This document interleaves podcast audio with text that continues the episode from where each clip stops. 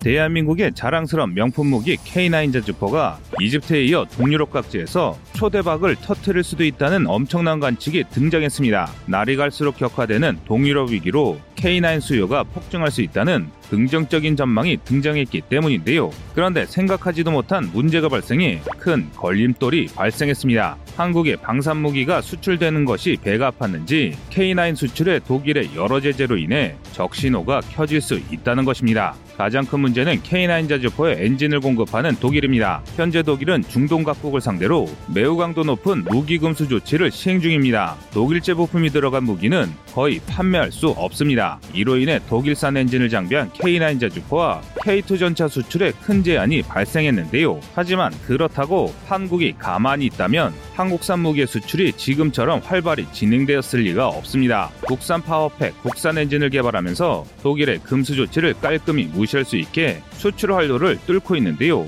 그 결과 국산화율을 높인 각종 국산 무기들이 중동으로 수출되기 시작했습니다. 특히 이번에 이집트로 수출이 거의 확정된 K9의 경우 국산 엔진을 개발해 독일산 MT881 엔진을 교체할 계획인데요. 기갑 장비의 엔진에 있어서라면 독일보다도 전통이 깊은 영국의 리카르도사와 연계해 완전 국산 엔진을 만들고 있습니다. 이에 따라 대한민국의 자랑 K9 자주포의 세계 시장 진출도 더욱 가속화할 것으로 보입니다. 그런데 일각에서는 대한민국의 기갑 장비용 엔진 개발을 그리 탐탁치 않게 보고 있습니다. 연달아 실패했던 K2용 power pack을 만드는데도 막대한 비용과 시간이 걸리는 중인데 무슨 한국이 자주포 엔진 개발이냐며 비난하고 있습니다. 그래서 준비했습니다. 오늘은 한국의 방산 독립에 마침표를 할 수 있는 K9용 천마력 엔진 국산화에 대해 알아보겠습니다.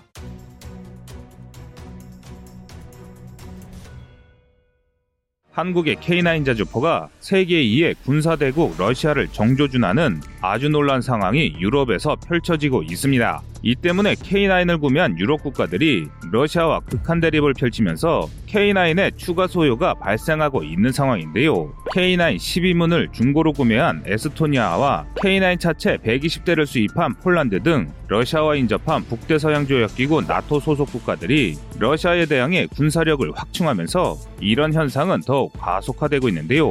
뿐만 아니라 중국 K9 48문을 구입한 핀란드와 K9 24문을 구입한 노르웨이 등 중립적인 성향의 국가들 역시 격화되는 안보 위기에 대응하기 위해 K9을 추가 구매할 수 있다는 이야기가 나오고 있는데요. 이에 따라 러시아의 팽창 정책에 겁을 집어먹은 동유럽 국가들이 K9의 구매가 더욱 폭증할 수 있다는 분석입니다. 현재 유럽은 일촉즉발의 전쟁 위기를 겪고 있습니다. 2014년부터 지금까지 호송이 멈추지 않고 있는 우크라이나 내전에 러시아가 본격 개입해 침략을 준비하고 있기 때문인데요. 이에 맞서 과거 소련에 맞서기 위해 결성된 나토 소속 유럽 연합군이 우크라이나, 벨로루시아 인접한 폴란드로 몰려들고 있습니다. 하지만 전쟁은 일어나지 않을 것이라는 것이 많은 전문가들의 분석입니다. 전쟁보다는 협상을 원하는 독일과 전쟁을 할 듯이 굴고 있으나 미국의 개입을 두려워하는 러시아가 우크라이나의 분단에 합의할 가능성이 높다는 것인데요. 실제로 미국은 러시아의 회색지대 전략에 휘말려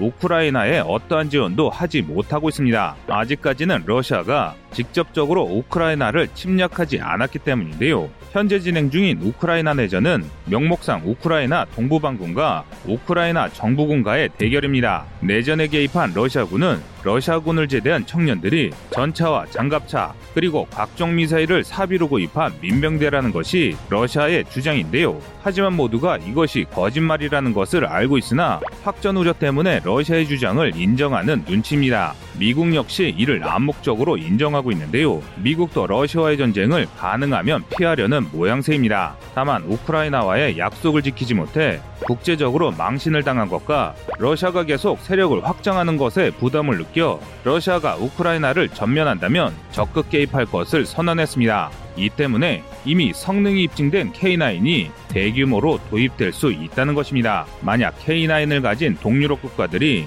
러시아와 싸우게 될 경우 가장 위협적인 적은 러시아의 신형 자주포 2S-35가 될 것이라는 게 여러 전문가들의 분석인데요. 2S-35 자주포는 1500마력 디젤 엔진을 장착한 무게 48톤으로 순행식 52구경장 152mm 2A88 강선포를 이용해 70km 떨어진 적을 타격할 수 있는 러시아의 최첨단 자주포입니다. 미국을 비롯 비롯한 서방의 경제 제재로 큰 타격을 입고 있는 러시아가 대량 생산을 하지 못할 것이라는 관측도 있으나 어쨌든 2016년부터 본격적인 생산이 시작됐는데요. 게다가 K9 자주포의 최신 개량형인 K9A2처럼 무인 포탑을 채용해 외부에서 포사격을 진행할 수 있습니다. 반면 동유럽 국가들에 판매된 기본형 K9으로는 상당히 어려운 상황입니다. 따라서 동유럽 국가들이 신형 K9 자주포를 구입함과 동시에 기존 K9 자주포를 K9A2 사양으로 업그레이드 할 수 있으라는 주장이 여러 군사 전문가들의 입을 통해 흘러나오고 있습니다. 그러나 이런 대규모 사업이 가능하려면 이집트에서 진행 중인 K9 수출 계약이 성공적으로 진행돼야 한다는 것이 전문가들의 견해인데요. 대규모 계약의 편승에 도입 사량과 개량 사업을 일괄로 진행해 예산을 아끼려는 나라들이 이집트와 한국의 거래를 예의주시하고 있으리란 것입니다. 그런데 문제가 생겼습니다. 바로 독일의 방해로 이 엄청난 기회가 통째로 날아가게 생겼습니다. 독일이 자국 기업이 생산하는 K9의 MT881 엔진을 금수 품목으로 지정했기 때문인데요. 현재 대한민국의 K9은 독일 MTU사에서 만든 MT881 엔진을 사용하고 있습니다. 물론 기술 제휴로 인해 우리나라에서 대부분의 부품은 만들 수 있지만 30여 종의 핵심 부품은 독일에서 수입하고 있는 상황인데요. 이것이 걸림돌이 되었습니다. 무기 체계 수출을 위해서는 부품 생산 국가의 수출 승인을 받아야 하는데 독일이 이를 거부했기 때문입니다. 예멘 내전 등 독일이 외교적으로 개입 중인 전쟁에서 K9 도입을 원하는 국가들이 독일의 반대편에 선 게 원인이었는데요. 이로 인해 천금 같은 우리의 수출 사업에 큰 지장이 초래되고 있습니다. 그런데 황당하게도 독일은 자신들이 판매하는 것에는 꺼리낌이 없는 것으로 보입니다. 독일 공영방송 ARD에서는 스웨덴 스톡홀름 국제평화연구소의 보고서를 인용하여 독일의 MTU와 맨사의 엔진이 중국의 민간용과 군사용으로 모두 사용이 가능한 이중용도 수출품을 수출했다고 밝혔습니다. 이 보고서에 따르면 MTU는 2020년까지 중국 내부의 생산 공장을 통해 루양3급 미사일 구축함 엔진을 정기적으로 공급했고 손급 잠수함에 사용할 엔진도 수출한 것으로 드러났습니다. MTU는 중국군과 어떤 계약도 하지 않았다고 반박했지만 2010년에도 중국 해군과 해양경비대 선박용 엔진을 납품한 것으로 보입니다.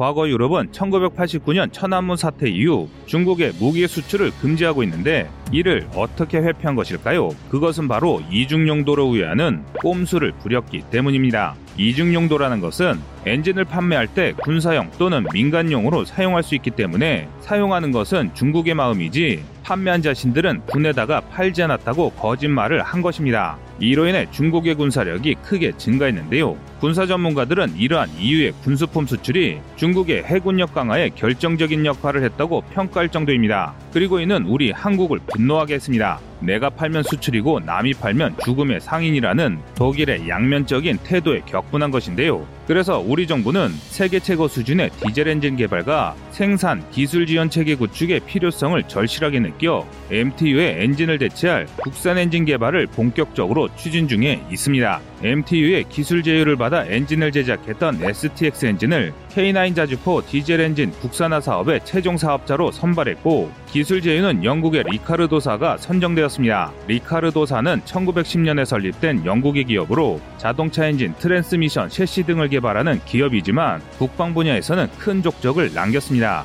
바로 세계 최초의 전차인 영국의 마크 V 전차의 엔진을 생산한 기업이며 이외에도 지속적인 전차 및 함선의 엔진을 제작했는데요. 100년이 넘는 기간 동안 각종 차량과 선박에 들어가는 엔진을 생산했으므로 다양한 기술력이 축적되어 엔진 제작 분야에서는 타의 추종을 불허한다고 볼 수 있습니다. 이러한 리카르도가 한국과 차기 엔진을 개발하게 되는 것은 한국에게는 매우 큰 전환점이라고 할 수 있습니다. 이번 신형 엔진 개발 사업은 K9 자주포뿐만 아니라 같은 차체를 사용하는 K10은 물론이고 포병의 사격지휘용 차량인 K77 사격지휘 장갑차에도 호환이 가능할 것을 목표로 삼고 있습니다. 이러한 엔진을 개발했을 때의 가치는 국내 납품 및 수주 물량, 해외 수출 규제 탈피로 인한 글로벌 수요까지 감안하면 다가오는 2030년까지 약 1조 1,800억 원 이상의 경제적 가치를 얻게 됩니다. 국산 엔진을 탑재하면 그동안 사고 싶어도 못 팔던 국가들에게도 활로가 넓어지게 되는데요. 그런데 이렇게 되면 한국은 새로운 문제에 직면하게 됩니다. 그것은 바로 어느 나라에 물건을 팔지 고민해야 하는 점입니다. 이전까지는 무기 수출에 대한 문제가 생겼던 원인 중 하나가 미국이나 유럽의 수출 규제로 인해